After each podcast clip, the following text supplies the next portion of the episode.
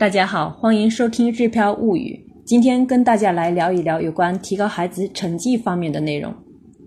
一位小朋友跟我说：“阿姨，您知道吗？我每天晚上十点睡觉，早上七点起床，七点多就得到学校。我的早餐就是典型的牛奶、鸡蛋加面包，急急忙忙吃几口就得走。”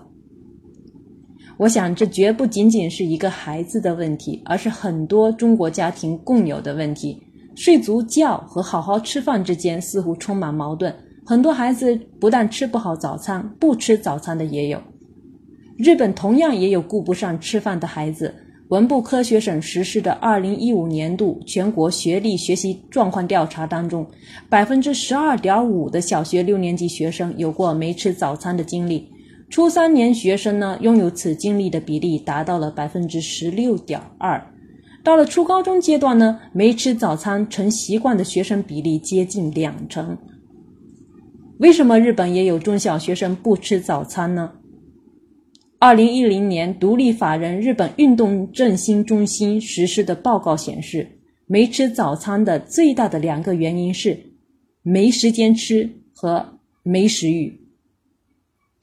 作息不规律，睡眠时间不足，第二天早晨匆忙起床，就有可能没时间好好吃饭；而睡眠不足或前一天晚上过度饱食，也极大可能引起第二天早上没食欲。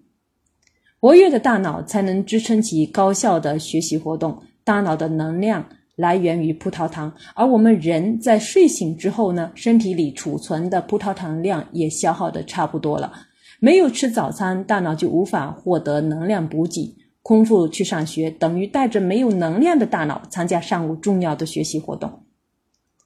为了让儿童从小养成有规律的饮食生活习惯，日本发起了早睡早起吃好早餐国民运动。在食欲推进基本计划中呢，将减少不吃早餐儿童比例呢作为目标之一，希望呢能够在第三次计划完成时能将这一比例降为零。我们提到让孩子提高成绩，很多家长认为呢，最直接的方法就是学习、学习再学习。孩子们学完了课内的作业，又得奔波在各个兴趣班、补习班之间，一天到晚忙得跟陀螺一样。吃饭排在学习后面，能应付就简单应付。但是呢，很多家长不会想到的是，饮食生活也会影响学习成绩。日本御茶之水女子大学根据日本文部科学省的全国学历学习状况调查和对家长实施的调查研究报告中介绍，学习成绩最好的小组具有孩子按时起床、家长每天让孩子吃早餐的家庭特征。二零一七年度日本文部科学省的全国学历学习状况调查结果显示，中小学生的饮食生活习惯影响答题的准确率。每天是否在固定的时间就寝？每天是否在固定的时间起床？每天是否都吃早餐？这些因素呢，都影响到学生在国语和算术。关注我的个人微信公众号“日飘物语”，查看本期的推文，大家可以看到具体的数据。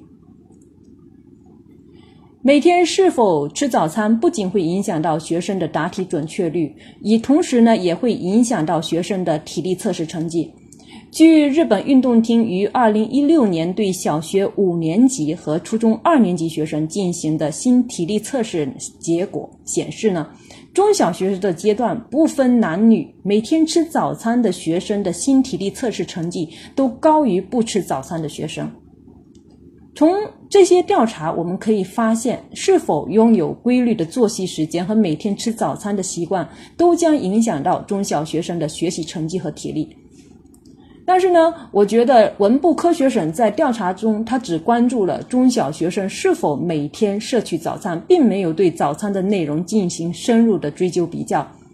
所幸的是，东北大学嘉陵研究所教授川岛龙泰对中小学生的早餐内容与认知能力之间的关系进行了深入的研究。他在研究当中发现呢，就是早餐主食为米饭的学生，比早餐吃面包的学生的脑神经细胞层数量更多。当然呢，这只是针对日本儿童调查研究之后的分析结结果，我们不能就此理解为，就是说以面包为主食的欧美人就会比以面米饭为主食的亚洲人来的笨，这一点请大家不要误会。另外呢，他在研究当中还发现呢，同一个人吃的。另外呢，日本一另一位长期坚持一线教育的教育人士池上公介就提出了学历源于食欲的观点。这里的学历我们可以理解为学习成绩。他在五十多年的教育生涯当中，就是说他会发现很多学生虽然很努力的学习，老师也非常热心的指导了，但是孩子的成绩呢却一点都不见起色。